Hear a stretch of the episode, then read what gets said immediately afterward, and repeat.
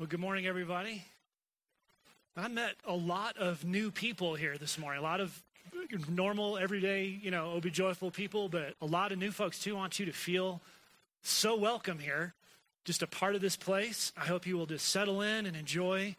Uh, I was in the back, it was snowing and sunny at the same time. That is a good, good time to just be at church and be together. It's awesome. Um, I uh, want to encourage you. I, we have maybe the last count I did was like under 60 full time local families that belong to Be Joyful. So to have 30 plus people, families sign up to be in those small groups is pretty cool.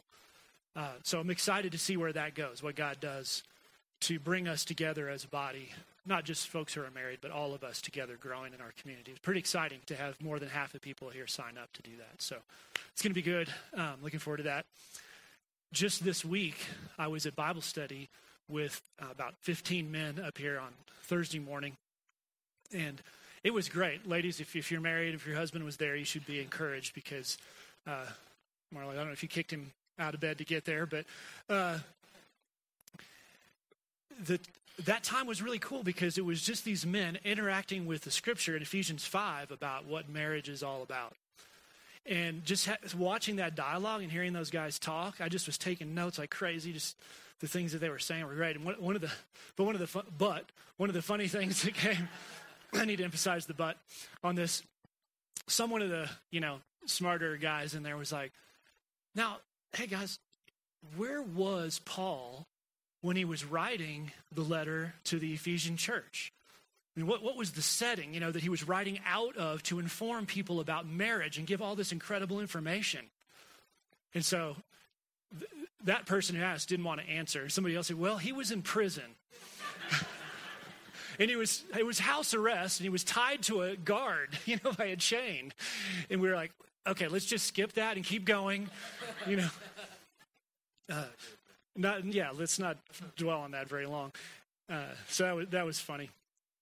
Uh, so, just on this series that we're, we're looking into, I want to just recap briefly for you where we've been. Uh, the first thing we talked about was the reason for marriage.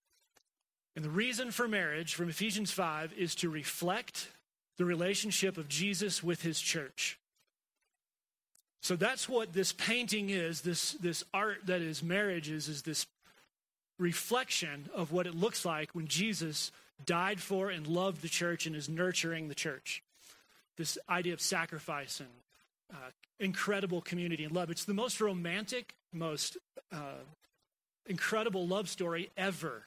And that's what this marriage relationship is supposed to reflect. When we think that marriage in itself is the end, like I'm going to uh, be, I'm pointing over here because somehow marriage is over here in my mind. when I think that marriage is going, the purpose of it is to complete me or make me feel good or so that I will be all I can be or anything like that, then I've got my, my point of marriage is, is mixed up.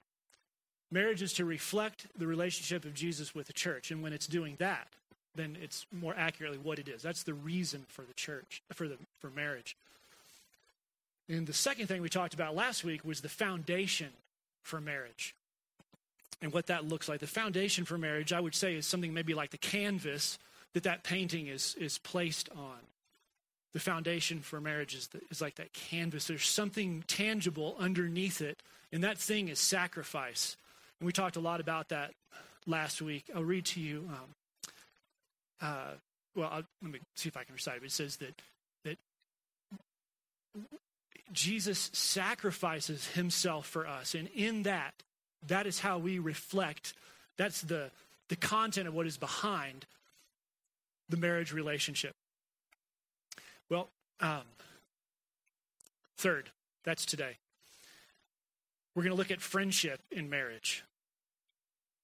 And there's a problem with the idea of friendship in marriage. It's a problem that I think we all maybe struggle with. And that is something that I mentioned a couple weeks ago. But is, is we have this idea of the marriage relationship being something that is an ongoing chapter to a great romantic comedy. Everything is going to be great in the end. and we're just going to be so infatuated with each other and it's always going to be great and he's always going to fill me up and she's you know always going to be there for me waiting you know taking care of me and it's just going to be blissful we have this mentality like that that drives us and we have this desire in us to see that happen that it's always going to be like that i've heard i've i've done quite a few weddings over the years and there's this warning sign that comes up when a couple comes in and sits down with me. And they, there are a couple things they say.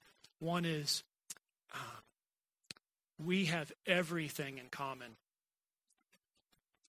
As soon as they say that, I'm like, okay, we're still in the infatuation period. We haven't learned that there's something else. There may be, we may be attracted to each other because we're different. And, and another one is, uh, that's the other one I hear all the time. Um, oh, yeah, yeah. We never argue. And I don't think we ever will.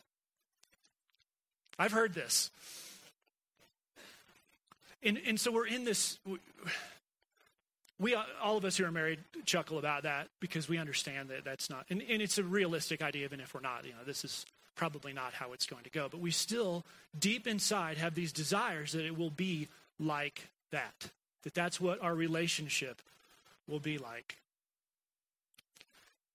Let me, let me see if I can say it this way romance or that even that feeling of infatuation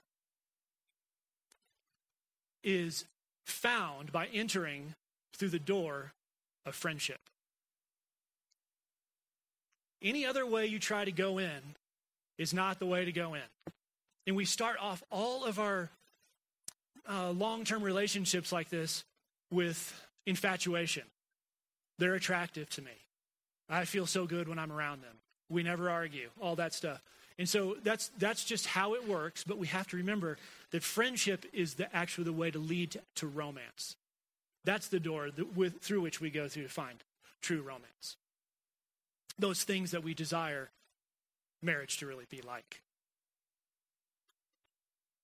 So uh, we're going to look at Ephesians 5, 25. We're going to start there. And the first thing that it says, it says, Husbands, love your wives Husbands, love your wives. And Paul is going to address this next segment of his passage, of what he's writing to men. And that's what I'm going to do today as we walk through this. Guys, I'm talking to you. All right? And here's the question that we want to answer in the end How do I love my wife? And as we go through that and, and unpack just what Paul has right here, I think we'll understand what friendship looks like in marriage. Okay, do you see, you see what I'm saying? The friendship idea that we're looking at is going to be, uh, we're going to look at it through the binoculars of, of the male point of view and what Paul is saying to men. And so, as by way of, of application, let me say this. Uh, this stuff we're going to talk about applies to all friendships. We're talking about the specific thing that's marriage. There's this, this one thing that is marriage that is the, the target of all this. At, but at the same time, everything we're going to talk about, if you want deep, meaningful, true relationships that reflect what Christ did for the church, because who doesn't want a relationship like that? With another, if you're a guy with another guy, women, what, however that looks, parents, siblings, mentors, whatever. If you want those kind of relationships, these principles all fit together. So if you're not married, let me just encourage you there is a lot here for you. And if you're in the hardest part of marriage or whatever's going on, just um, there are many ways to apply what we're going to talk about. So let me encourage you not to, to totally focus on the idea of marriage. However, guys, if you are married, I'm talking to you. And women, as we go through this, and as I talk this morning, you may have the tendency to like elbow your husband. Did you hear that? That's what you should do, right? You, you, probably will want to do that. Or if your husband's not here, you can't do it. But you can make a list and get back to him later. Because what, and this is the thing that happens, we, we have these desires that we have for marriage, and then we turn them into expectations. And we say, oh, that's what it's supposed to look like. So he's supposed to be that way, or she's supposed to be that way. And in this case today, it'll be like him, right? And as soon as, this is really important, as soon as a desire, something that you hope for, becomes something someone owes you, you have the relationship is is going to struggle. Okay? in, if you think about this, you can see this in the relationships how when you expect something from someone else and they are a debtor to you, then the relationship begins to stumble. And we need to be able to, ladies, men too, but I want to just encourage you to, as we talk, to try to bring those expectations you have for the, the guy that you think this man's supposed to be and put him back in the box of desire and leave them there. And then I also want to say this. If, if you're not a believer, if you haven't crossed the line of faith and put your faith totally in Jesus Christ to be reunited with God in a relationship with Him that is forever, then some of this stuff I'm going to talk about and the reason for it, you're going to be like, I don't, I don't get it. This, I, I'm really, and I just want to give you the freedom to kind of sit there and listen and just observe because this is a Christian conversation between Paul and Christian men. So you can take principles from it, but it's very much focused on a person who's a believer. So try to bring that to bring yourself to that table and, and watch from there as we read. So a couple of points, four things I want to bring up to you about how to love your wife, guys, and how to be a good friend. One is immerse her in the gospel. Two, join her team. Three, treasure her. And four, abide in Jesus. Okay, so I'm going to run through those real quickly again. Immerse her in the gospel join her team, treasure her, and abide in Jesus. So let's read this uh, Ephesians 5 25 together. Husbands, love your wives as Christ loved the church and gave himself up for her, that he might sanctify her, having cleansed her by the washing of water with the word so that he might present the church to himself in splendor without spot or wrinkle or any such thing, that she might be holy and without blemish. In the same way, husbands should love their wives as their own bodies. He who loves his wife loves himself.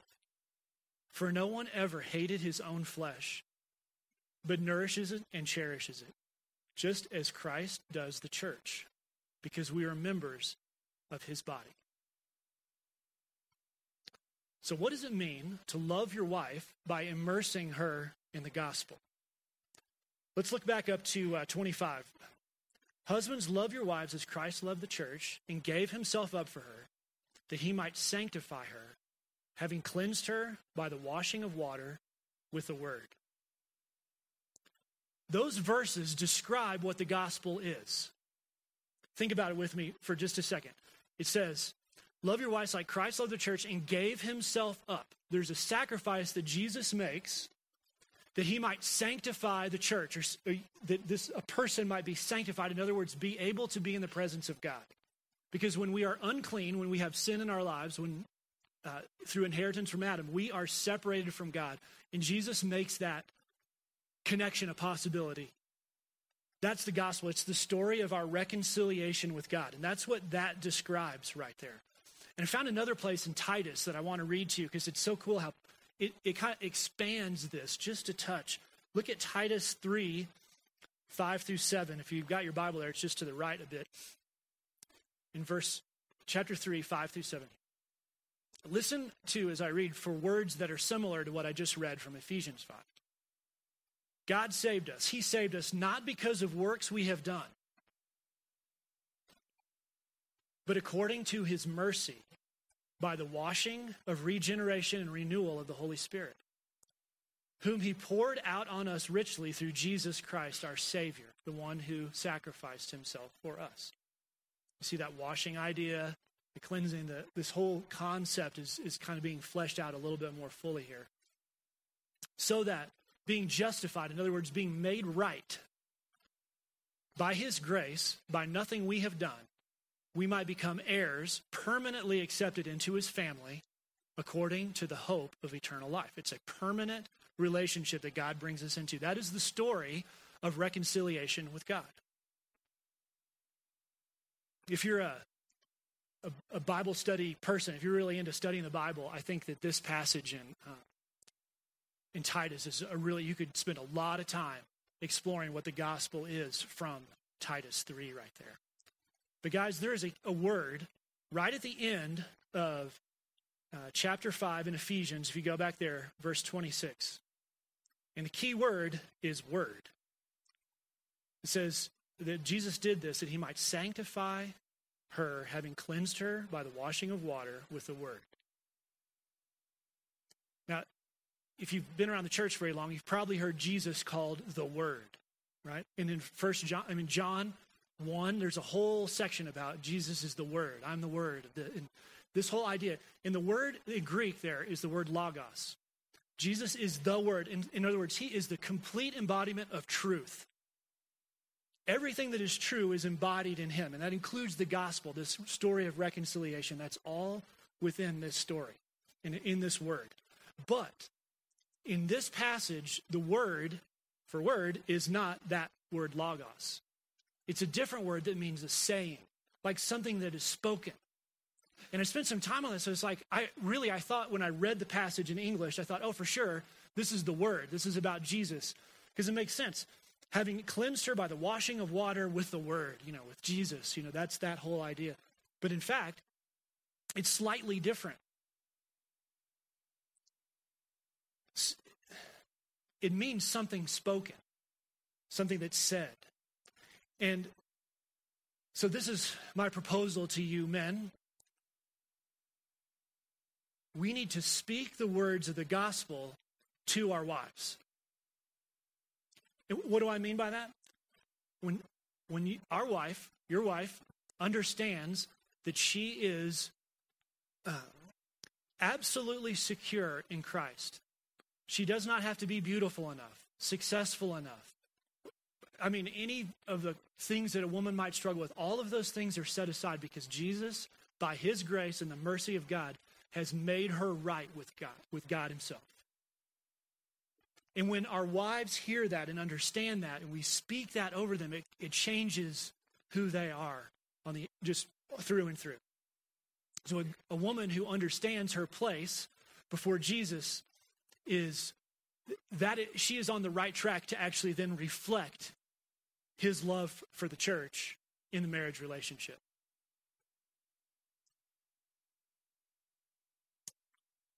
When we say things, I made a little list here.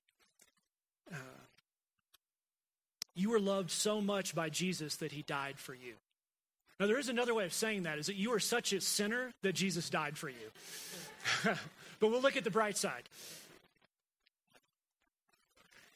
You are good and perfect in his eyes. You are worthy. You're worthy because of him, not because of anything you've done or any perfection that you think you need to have. You are in his family. You are secure and safe. And I am here to assure you and remind you of that. Because, husbands, here's the deal we are the prime person to communicate the gospel to our wives. You are the most important person to communicate the gospel to your wife. That is, that is what this message is all about this reflection of Christ in the painting of marriage. Do you see what I mean? They're not going to get that from, from me or from somebody else or from a, a Bible study somewhere. All that stuff is important, but men, we are that person that speaks directly into their lives about what the gospel means to them. All right, so that's that's what I mean by immersing her in the gospel. It's really by words, by the truth that's spoken there. And, and let me just say, I, every time I've gotten up here, I've been married 25 years, still a mystery. I'm trying. I'm, I'm learning a whole lot, and I'm not up here saying, oh, yeah, just do this because I did and it worked. I'm just trying to point us to the scripture and let that take us to the next place. And, and maybe we'll uh, move forward in these relationships a little bit. Okay, now, love her by joining her team. Look at 527. He gave himself up, Jesus gave himself up so that he might present the church to himself in splendor without spot or wrinkle or any such thing, and that she might be holy and without blemish. See, Jesus is taking a believing wife on a journey and a believing woman on a journey. There, there is a kind of a both and in this, in that when we, in, uh, male and female, when we become a believer, we are made right before God, but we still God is still working on us to refine us and to perfect us and encourage us and make him more like him. Right? So there's this both and to this process. We're justified, we're made right, but we're being, they call it sanctified. We're moving forward. And that's this universal challenge that we all understand. of moving forward in our relationship with Jesus. So, uh, he is taking her on a journey, and this is where men, we come in to support that process. Uh, I remember I used to be a youth pastor, and I had several girls in our group that were pretty successful uh, softball players. And they would just dominate these other teams. And I remember one of the girls, when she would come up, they would just destroy the, the, league, the league they were in. And it was huge back in Dallas, one of those big schools. And uh, when she would come up to the plate, she would look at the, at the, uh, at the pitcher and she would point to where she was going to hit the ball. Just to tell her in advance, this is what I'm going to do to you. And you get ready over there. And she just had that kind of confidence and skill. And she would just, uh, man, she was something else uh, in a lot of ways. But when she would get up to the plate, she had a purpose in that. And one of the things you can do in baseball or softball is sacrifice yourself so that someone else can move to the next plate. I was always astounded by her because in baseball, for me, I was never any good at it. It was just, I hope I hit it.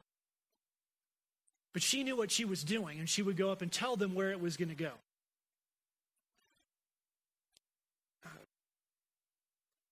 that's there's an idea of sacrifice in that men when we love our wives like that by joining her team to help her in her progress wherever she is going that we have a very we have a very purposeful mission in doing that this i know exactly what i'm going to do i'm going to take myself out for her better? I'm going to re- step back from the things that i think are important like myself getting on base or my score or whatever because i want the best for her and this is sort of a this whole passage is about i think uh, spiritual and emotional health of our wives. So it's not necessarily that I'm helping my wife, you know, uh, get all of her college degrees and, and be successful in work, although it may include that. But this is a, a deeply spiritual and emotional thing that we're talking about in sacrificing ourselves. Another really important fact, I think, in understanding this is, guys, we, we always want to be careful not to move to where we are the coach explaining to our wives how they can do it better. This does not work. We are the person who's on the team and making the sacrifice in order to see good things happen for our spouse. I hope you're seeing how this applies to other relationships as well. And when somebody sacrifices for me and sets themselves aside for me, for my better, I'm like, I love you. What can I do? I will take you to lunch. You know, how can I, you know, that's this whole idea of sacrifice and care and, and having the best in mind for someone else spiritually and leading them that way is, is powerful in all relationships. And, and uh, a couple more thoughts on that. The, the playing field is normal life. The playing field is normal life. It includes dishes and laundry and the dog barfing on the carpet. It includes new babies. It includes, you know, the big, uh, when the insurance didn't come through and the you know, everything that happens, it's just normal life. In those spaces, when friendship is cultivated through this kind of activity, then there's romance. If you're hoping that romance is going to show up on your doorstep and you're going to feel all those things in normal life with the laundry and all that, it's, it's not realistic. And I, I just love how, how Paul describes what Jesus is doing. He's bringing the church, and in, in this case, the idea is a woman who's married, um, forward in the place that she is going towards him, in the way she is going towards him. And you guys know at the beginning, uh, in verse 22, is the verse that everybody quotes from Ephesians 5. Unfortunately, it says, Women, hus- uh, wives, submit to your husbands. Right? And whenever you read that, you, you know, all the hackles go up and stuff. Well, and I understand that because that's the one that gets pulled out and read. But think about this culture for just a second. In that culture, to say, women, submit to your husbands, respect your husbands, that was given. That's just the way it was. There was no choice for her. Today, it's different. There was no choice. But for Paul to spend all of this time saying, men, Sacrifice for your wife. Love her like Christ loved the church. put yourself there for a second. This is radical stuff. This is unbelievable that Paul would write that to men totally different in the church. This is completely out of the box for that society. So, guys, I think it just it, it's it's important for us to hear this from him even today and what it means because we drift naturally back towards those ideas of, hey, I'm the big guy in the house and it's supposed to be this way. This is not the picture that Paul is painting of marriage. So join her team, guys. Be on her team so that she can win. Love her by treasuring her. Look at verse 28. In the same way, husbands love their wives as their own bodies, and he who loves his wife loves himself. For no one ever hated his own flesh, but nourishes it and cherishes it, nourishes and cherishes it, just as Christ does the church, because we are members of his body. I've always struggled with this because I feel like it's such an unusual statement. Paul makes this blanket comment. He says, Well, every guy obviously nourishes and cherishes his, himself. And so therefore he must, you know, make sense for him to nourish and cherish another person, which I don't really see that.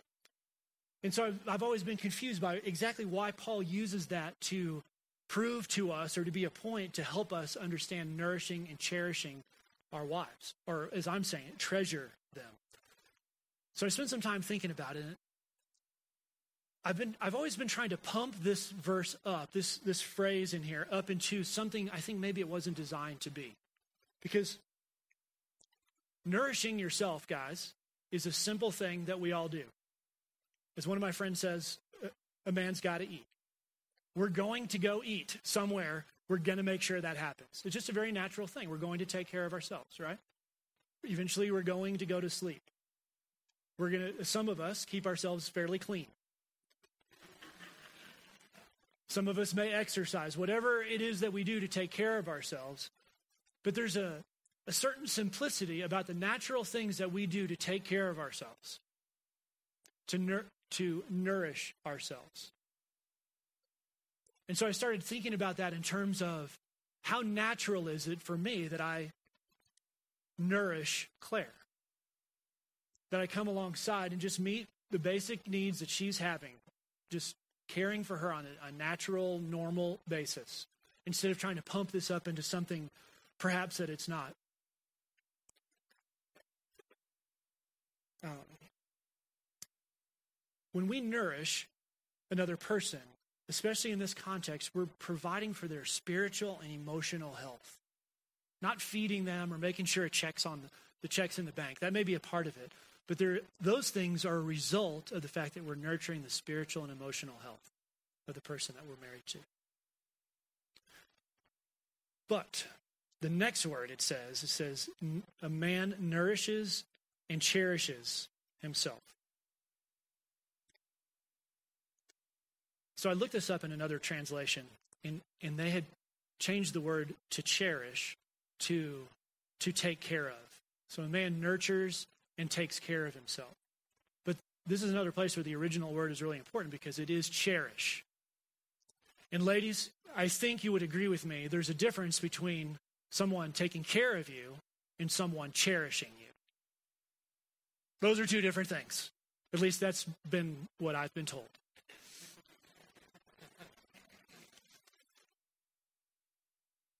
If I cherish something, I protect it.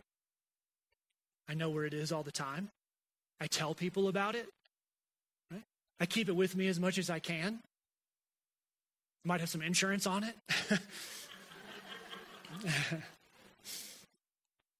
I'm anxious to see.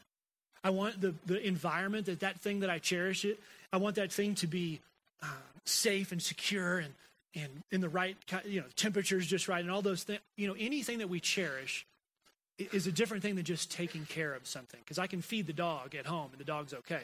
But cherishing is a completely different concept. And it's really important, I think, that we guys grab hold of that idea that a good friendship if we really love someone and are trying to sacrifice for another person, then cherishing them is a piece of that. Not just naturally doing what needs to be done, but going this extra step to, ch- to actually cherish.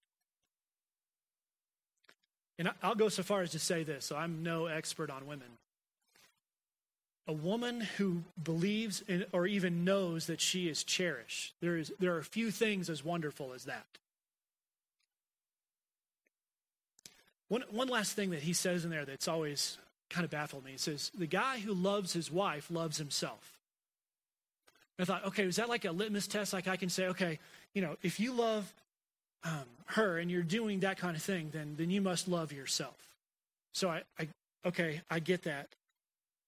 But then, but I can turn that around just a little. There's a little nuance to that that says, if I want, if I want to love myself, if I want things to be right for me, if I want to grow and move forward towards Christ and all the things that are important to me, then what I need to do is love my wife. Do you see what I'm saying? The first thing is, in that case, is just to make sure I'm loving her, and that will have the result that I, that I will be loved, and I will actually love myself. There's this circle there, and we're going to talk about that a little bit next week. So there's this wisdom in treasuring our wives. It's very personal. And then finally, let me close with this idea that I always want to return to every week. This is not a list of to dos. We cannot say, okay, if I do this, this, this, and this, or our wives can't say if we do this, these things, or our friends can't say this is what means to be a friend to me. It includes all this stuff. When we abide in Jesus, that is when the results will be there. Um, Jesus himself says it like this He says, I'm like a vine, and when you follow me, you're grafted in and you're fed. Guys, we can try to feed ourselves and fill ourselves with all kinds of stuff. I mean, we, in fact, when we feel a roadblock in relationship with a spouse, at least one of my immediate things is I'm going to figure out how to meet my needs somewhere else. Like I'm going to work, like I did this for years. I'm going to work out so hard and be so good at this. And that's going to fill me up for when things are harder with Claire. I'm just going to tell you right now, that didn't work. But when, when we'll find something else to fill us, whether it's work or the bank account or success in other people's eyes or any number of things, guys, that's what we do. We move in that direction. Rather than that, I want to suggest to you guys that we know we get to know Jesus better and we're grafted into him so that we actually can grow. That's this, that is the most important thing, that we're in a relationship with him. And, and let me just say something about that. Knowing Jesus takes time. You don't accidentally grow closer to someone or have overflow from your heart to love somebody else. Because, y'all, we are naturally wanting a certain thing out of our relationships. And unless we're with Jesus and He is transforming us and filling us and giving us confidence to be sacrificial, it isn't going to happen. There is a, we can, that's when we start to white knuckle it and check the boxes. What I want to encourage you to do is go back and spend time with Christ just a little bit and see what happens when you read His Word and spend time with Him and just pray. Talk to Him about the things that are struggling. Graft yourself in and see what the results will be so that, that there's an overflow of the love of Christ for the person that you're trying to care for and be a friend with. So abiding in Christ is absolutely essential and underlies these things.